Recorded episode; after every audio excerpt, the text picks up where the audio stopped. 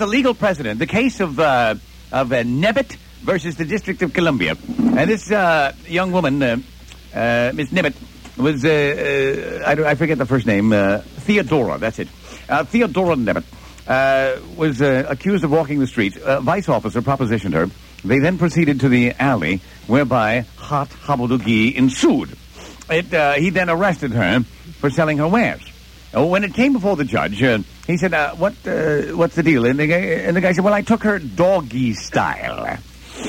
Judge said, "Case dismissed."